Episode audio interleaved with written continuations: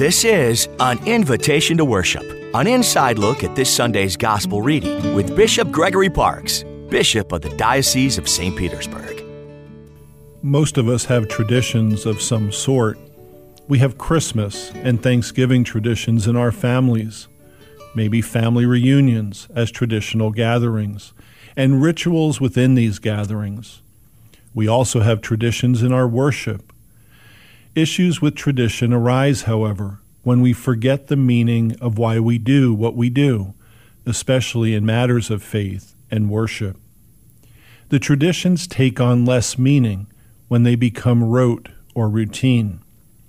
For example, when we bless ourselves with holy water when we walk into church, do we really know the depth and meaning behind this action? That it is a reminder of our baptism?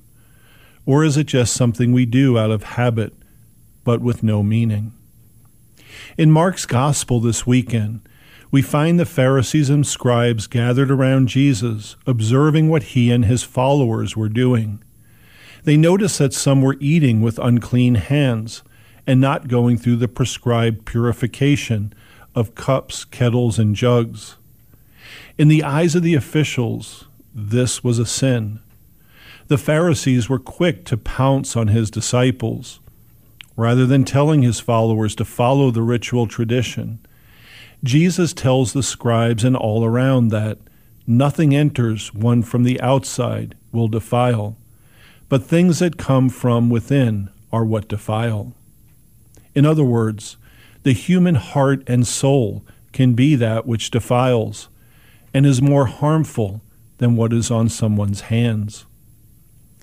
What would Jesus say about the world we live in today?